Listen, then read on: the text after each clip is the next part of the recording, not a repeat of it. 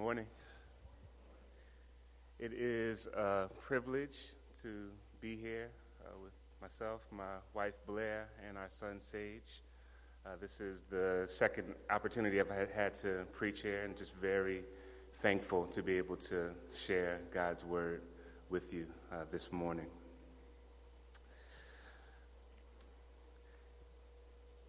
Is self centeredness at an all time high? Seems like it.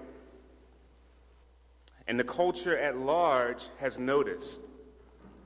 In recent years, we've seen books published with titles such as The Narcissism Epidemic Living in the Age of Entitlement and Why Is It Always About You? And perhaps my favorite title Children of the Self Absorbed A Grown Up's Guide to Getting Over Narcissistic Parents. Just a few weeks ago, the cover story article of Time magazine referred to millennials as the me, me, me generation. In their book on the narcissism epidemic, psych- psychologists Jean Twenge and Keith Campbell write this The United States is currently suffering from an epidemic of narcissism. Merriam Webster's dictionary defines an epidemic as an affliction affecting a disproportionately large numbers of individual within a population. And narcissism more than fits the bill. Understanding the narcissism epidemic is important because its long term consequences are destructive to society. American culture's focus on self admiration has caused a flight from reality to the land of grandiose fantasy. We have phony rich people with interest only mortgages and piles of debt, phony beauty with plastic surgery and cosmetic procedures, phony athletes with performance enhancing drugs, phony celebrities via reality TV and YouTube, phony feelings of being special among children with parenting and education focused on self esteem and phony friends with the social networking explosion. All this fantasy might feel good, but unfortunately, reality always wins. The mortgage meltdown and the resulting financial crisis are just one demonstration of how inflated desires eventually crash to earth. End quote. A common theme in the articles about narcissism is the role that social media and reality shows have played in fanning the flames of our self absorption. And so I ask again is self centeredness at an all time high? In a response to the Time magazine article, a writer for The Atlantic actually makes the argument that it's not such a new thing, but that every generation has been the me, me, me generation. And they provided articles dating all the way back to the early 1900s that talk about how narcissism has manifested itself in different decades. And of course, as Christians, we know that this issue of self centeredness goes back way farther than even that.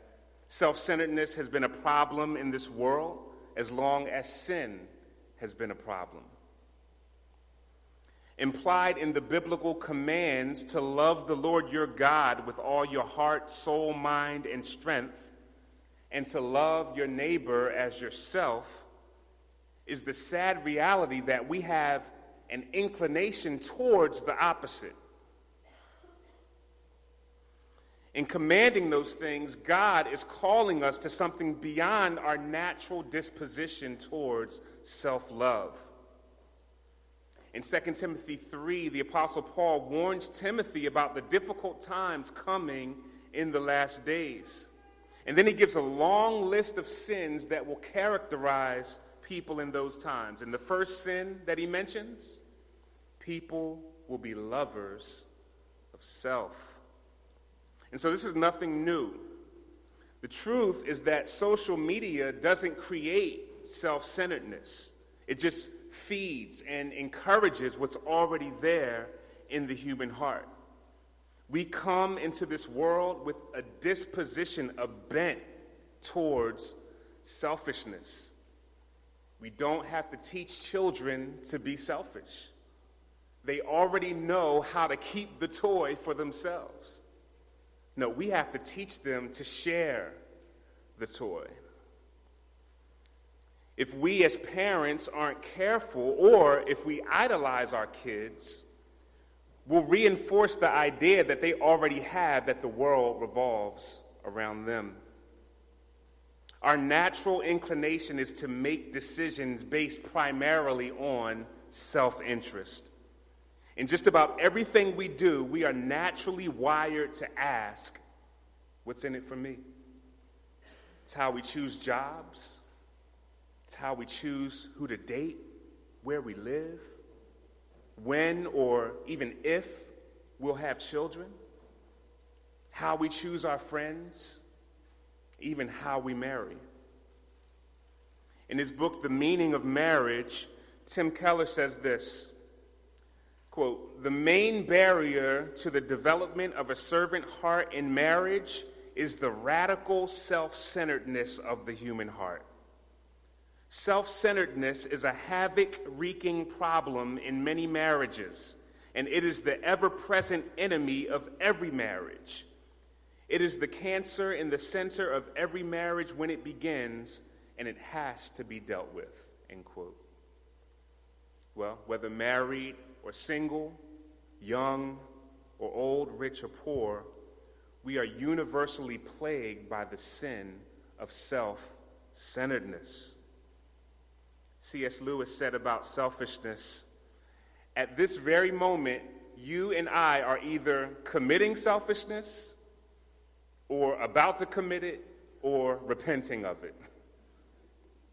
That's our problem radical self centeredness. This is one area where secular and Christian commentators are in complete agreement. But while the secular psychologists and journalists have done a good job of diagnosing the problem, they all fall short when it comes to solutions. They primarily talk about getting rid of or cutting back on external things, but they do nothing to actually address the heart, which biblically is the main issue. The Bible calls Christians to something completely different that is, radical selflessness. Radical selflessness. And so that's what we're going to talk about this morning what it means to glorify God with one voice through radical selflessness. And so I want to encourage you to open up your Bibles to Romans chapter 15. And we're going to read verses 1 through 7.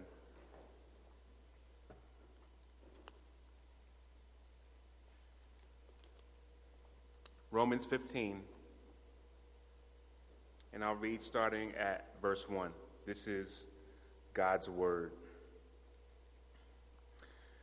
We who are strong have an obligation to bear with the failings of the weak and not to please ourselves. Let each of us please his neighbor for his good, to build him up. For Christ did not please himself, but as it is written, the reproaches of those who reproached you fell on me. For whatever was written in former days was written for our instruction, that through endurance and through the encouragement of the Scriptures we might have hope. May the God of endurance and encouragement grant you to live in such harmony with one another, in accord with Christ Jesus, that together you may with one voice glorify the God and Father of our Lord Jesus Christ.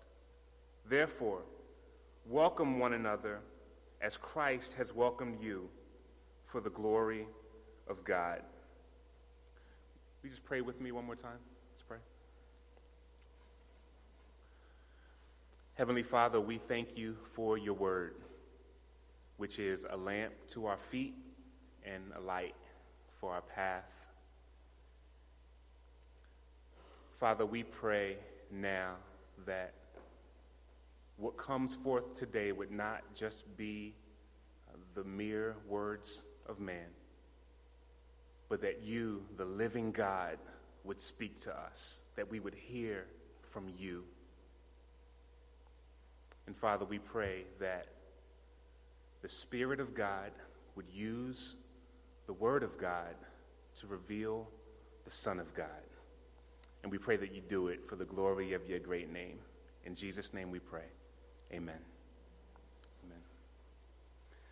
In our text today, I want us to notice four things, all related to radical selflessness. First, the mandate. Second, the model. Third, the means. And fourth, the motive.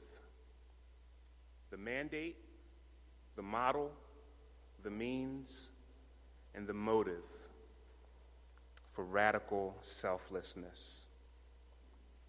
First, the mandate. We see this in verse 1 and 2. We who are strong have an obligation to bear with the failings of the weak and not to please ourselves.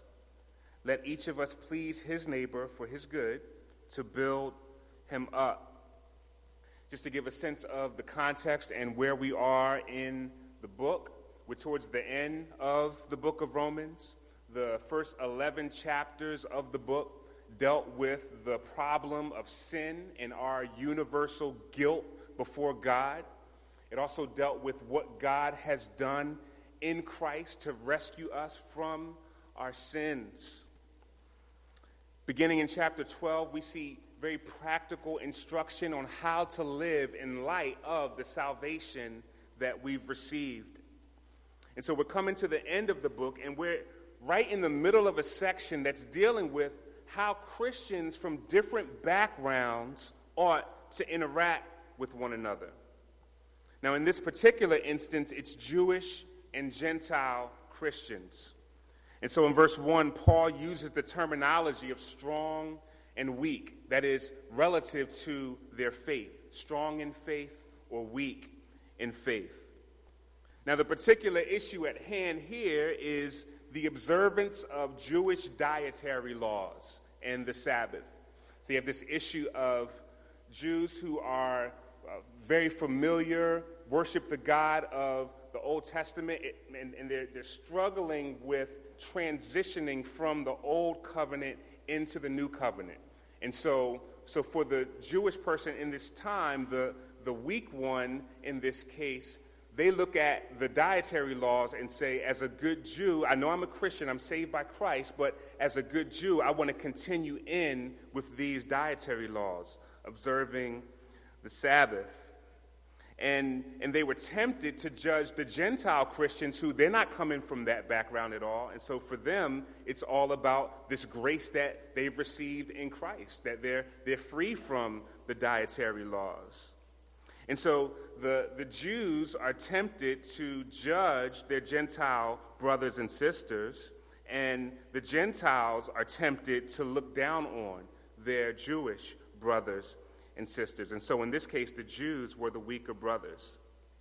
Now, interestingly enough, when we read a text like this, like chapter 15, verse 1, don't we just automatically identify with the strong? we, we just assume that when he says, we who are strong, uh, uh, that's us, that's me. Okay, this is instruction for me. Okay, Paul, tell me, how should I deal with my weaker brother? But the reality is that in a diverse community of believers, at some point, we're all going to be either strong or weak in particular areas. And so in 1 Corinthians 8, we actually see similar instructions regarding food sacrificed to idols. And so, in that context, in, in Corinth, the Jewish Christians there, they knew that idols, they're nothing and that there's only one God. But for the Gentile coming out of paganism, that was a big deal food sacrifice to idols. And so in Corinth, the Gentiles were the ones who were weak in faith there, and the Jews were the strong ones. It could be different depending on the context. Now, for us, it may not be Jewish dietary laws or meat sacrifice to idols, but more likely it's going to be things like where we stand on certain cultural issues or maybe secondary issues in the church. So things like how we educate our kids, for instance, homeschool or not homeschool. You're Christians on both sides of that. It might be courtship versus dating. Maybe what kind of worship style should we use? What political party do you belong to? These are the kinds of things that Christians disagree about. And in any event, the mandate is toward a radical selflessness. You see the strong language in verse 1 we who are strong have an obligation to bear with the failings of the weak. That word obligation is closely related to another word used earlier in Romans chapter 8, verse 12, where it says, We are not debtors to the flesh.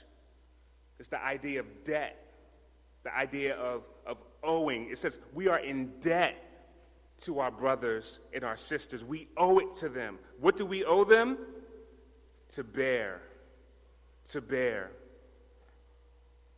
And when it says to bear here, it doesn't simply mean just to tolerate or just simply, you stay over there, I'll, I'll kind of put up with you, but I don't really want to have too much to do with you.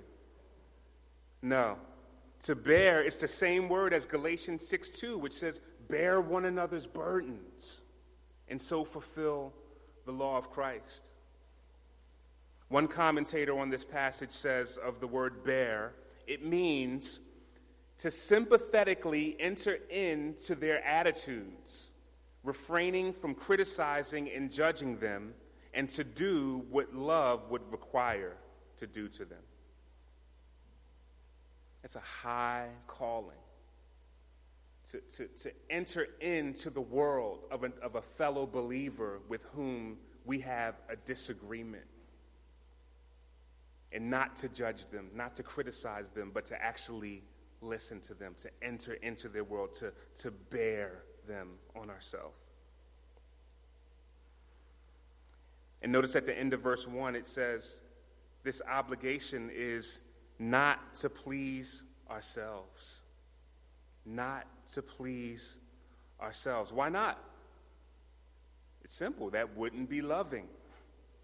1 Corinthians chapter 3 verse 5 speaking of love it says love does not insist on its own way. Another translation it's not self-seeking. Now do you see that that this command doesn't even make sense apart from the context of a relationship? it assumes that we are going to be in genuine, close relationship with other Christians who are different than us. We can't even apply it otherwise. Now, it may be cultural differences, it may be differences in background, in personality, socioeconomic status, education. When you look around at your circle of close relationships, is this true? Or do you find yourselves more likely surrounded with people who think just like you, act just like you, dress just like you, similar background? Verse 2 says, Let each of us please his neighbor for his good to build him up.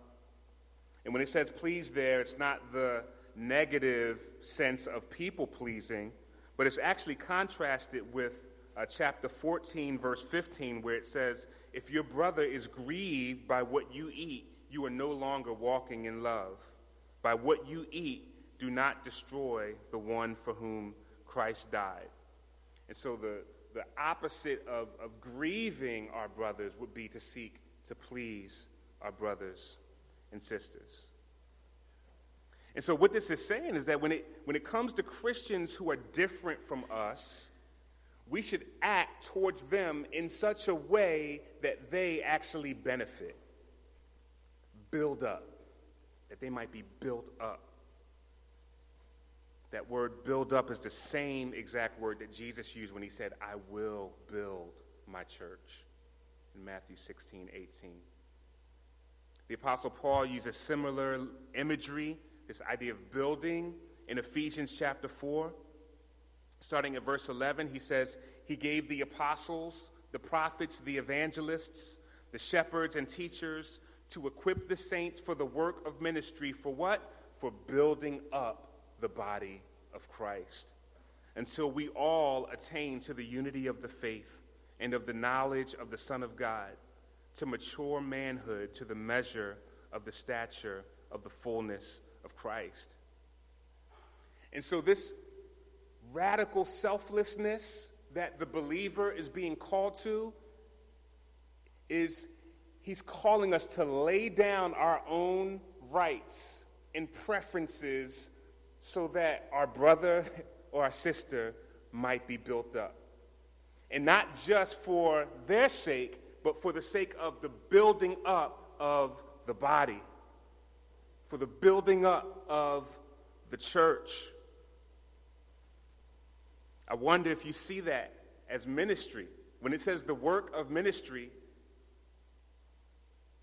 we may be tempted to think that that just simply means foreign missions or something like that. But this is something that we all participate in. It's not just something that the pastor does or the elders do, but we're all called to this ministry. What might this ministry look like? It might look like calling someone that you wouldn't naturally call to go have a cup of coffee and talk, knowing that they stand on the other side, whatever the other side might be. This is what we're being called to. That's the mandate. Now let's look at the model, the model of radical selflessness. We see it in verse 3. For Christ did not please himself, but as it is written, the reproaches of those who reproached you fell on me. After giving the command or the mandate in verse 2, in verse 3, it points to Christ as the ultimate example of this principle of not pleasing himself. And to do this, he quotes from Psalm 69, verse 9, which we read earlier in the service. In Psalm 69, verse 9, it, so, so we're, we're being taken all the way back to the Old Testament, to verses that were written a thousand years before Christ was even born. And the Holy Spirit puts the words of Psalm 69, verse 9, in the mouth of Jesus Christ in our text. In fact, the psalm as a whole is one of the most quoted psalms in the New Testament. I'm just going to read that whole verse uh, because uh, here in, in chapter 15, the second half of the verse is quoted. But the, the whole verse says, For zeal for your house has consumed me, and the reproaches of those who reproach you have fallen on me. So that first half of the verse, zeal for your house has consumed me, should sound familiar to us because it was applied to Jesus in John chapter 2, verse 17, after he drove the money changers away from the temple. And then the second half that we see in our text, when it speaks about reproach, it, speak, it speaks to the slander, the accusations, and the insults that Jesus received his entire earthly ministry. So, just a few examples of this. In John chapter 7, verse 5, it says that even his brothers didn't believe in him. That's the reproach being spoken of. In John chapter 8, verse 48, uh, Jesus is accused of being demon possessed. In Matthew chapter 12, verse 24, the Pharisees accuse Jesus of driving out demons by the prince of demons. In Matthew 27, verse 42, when Jesus is on the cross, it says, They mocked him on the cross, saying, He saved others, he cannot save himself.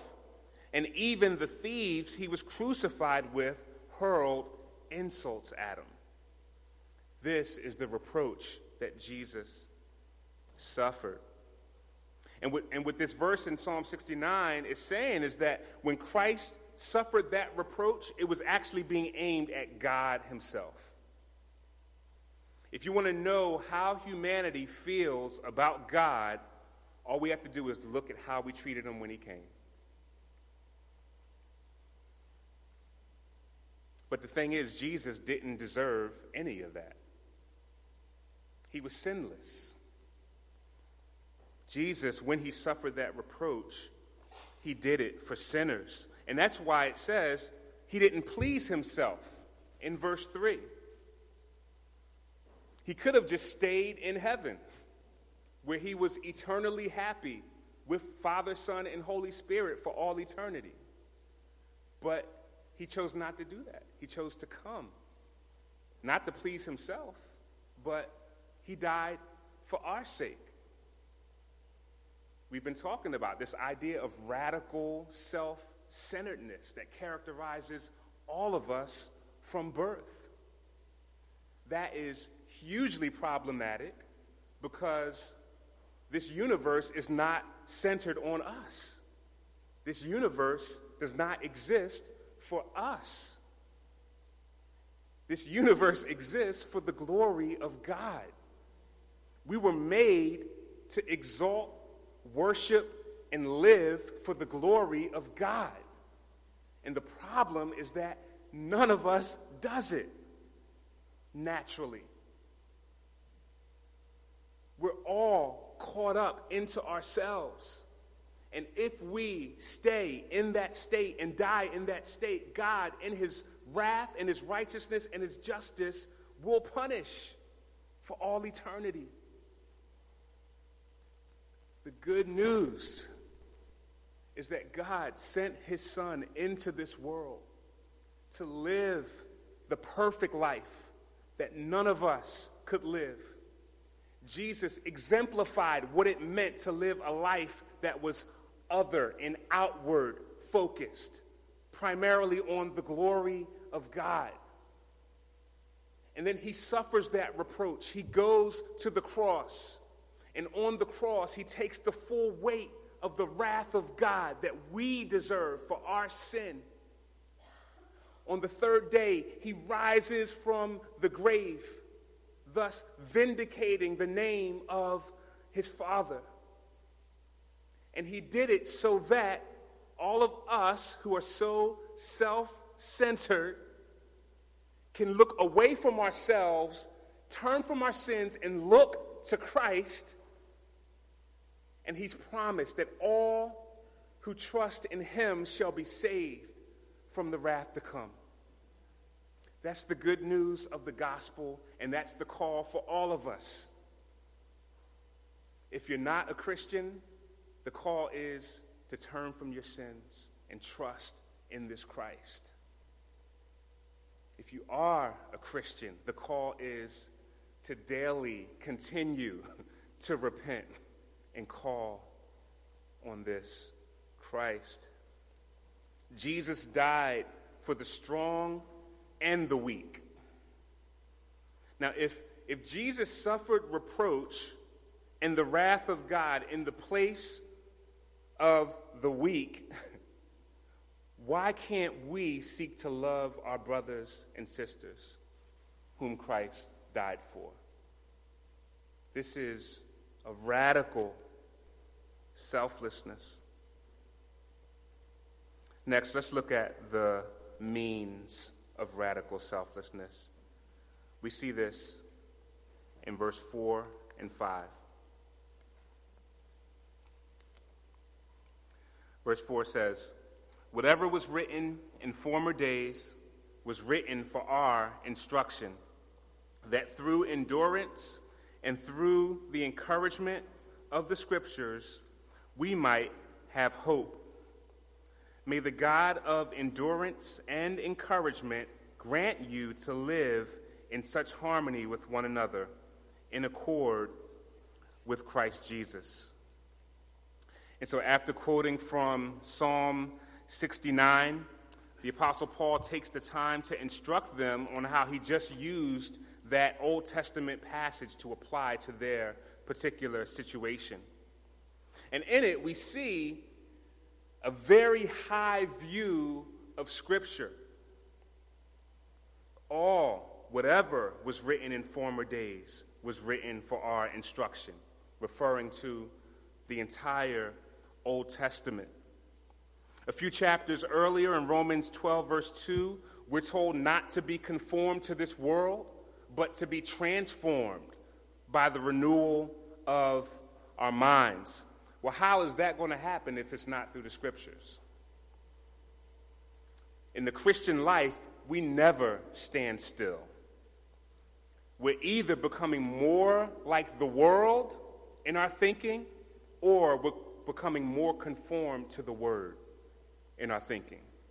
There's no, there's no neutral in the Christian life. Something is always shaping us. This world is constantly feeding on our natural bent towards self centeredness. If we're going to become radically selfless, we're going to need something more powerful than the world. And that, that's this right here. This, the scriptures, is what we need. I love how the hymn says, How firm a foundation, ye saints of the Lord, is laid for your faith in his excellent word. What more can he say than to you he hath said, to you who for refuge to Jesus have fled? That's good. What more can he say?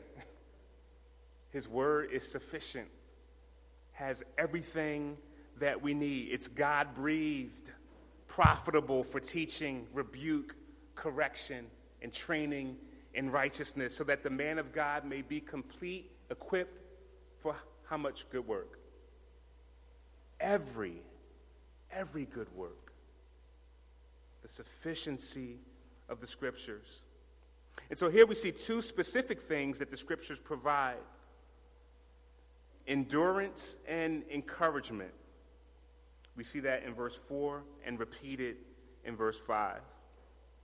If we're going to obey the, the radical call, this mandate to radical selflessness that we see in verse 1 and 2, we're going to need both.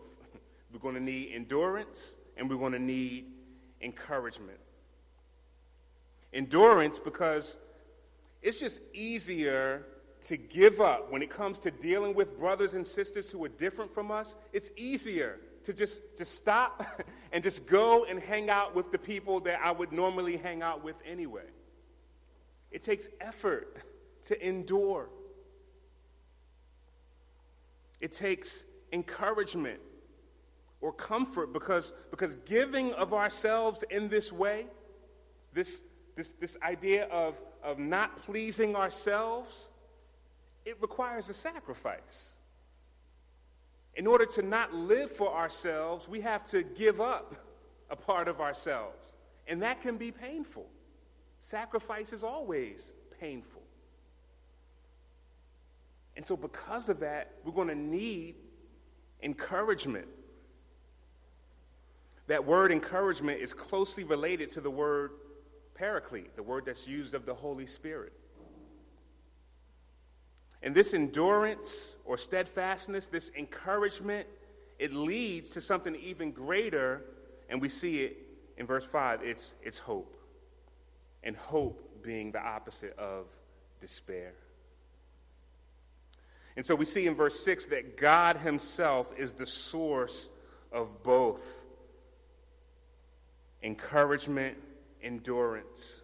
And so if we were to kind of put it all together, uh, the, the means that God uses to produce radical selflessness is the work of God, the Holy Spirit, as, as the scriptures are applied in our lives.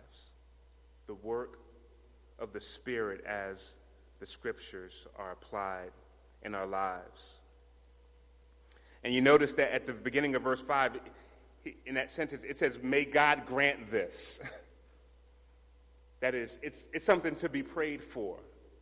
We, if, if we're going to live in harmony amongst those brothers and sisters who are different from us, God is, is going to have to be gracious to us to bring that about. And so that's something we should be praying for. God, give us, give us unity. Give us diversity. Give us unity in our diversity. Things that God values. Let us pray for these things. This week, ask God for you personally. Is there anyone that you could reach out to who may be who you wouldn't normally reach out to? Finally, let's look at the motive for radical selflessness. We see this in verse 6 and 7. It says that together you may, with one voice, glorify the God and Father of our Lord Jesus Christ. Therefore, welcome one another as Christ has welcomed you for the glory of God. The motive for radical selflessness is the glory of God. And at the end of the day, that is the best ultimate motive. You see, sometimes we can do things for people that appear to be not pleasing ourselves, but we're actually doing it with self interest in mind. And so we might give because it makes me feel generous. Might spend time with someone different because it just makes me feel better about myself. Hey, I'm spending time with someone different. But when God's glory is the goal, it removes me from the equation altogether. Because it's not about me, it's about glorifying God through serving my brother or my sister and building them up. Welcome one another or accept one another like Christ welcomed us. Well, how did Christ welcome us? You want to talk about different? we, we, we, were as different from Christ as possible, as, as we possibly could be. We're talking about someone who is infinitely holy, infinitely majestic, eternal, awesome, beyond all comprehension. And we're talking about us, created, dependent, sinful, even could not be a bigger difference between Christ and us. And yet, what does Jesus do? He comes and he bridges the gap. He comes and he meets us where we are. He welcomes us. He gives his very life for us. And so he accepts us even at his own expense, his own rejection. Here's something to meditate on if I want to kind of sum up what this call is. God is calling you to adjust your life and make changes in order to have deep relationships with someone who is very different than you.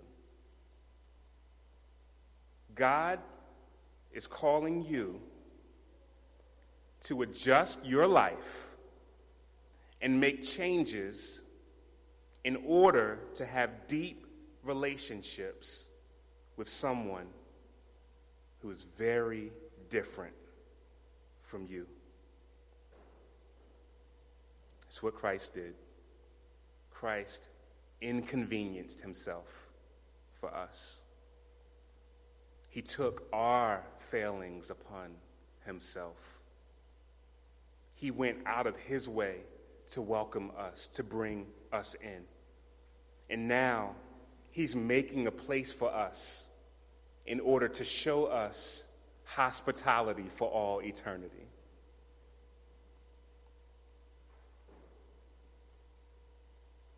That we might glorify God with one voice. Is self centeredness at an all time high? Maybe. But in and through Christ, we have the privilege to lose our lives in order that we might truly find them. Let's pray.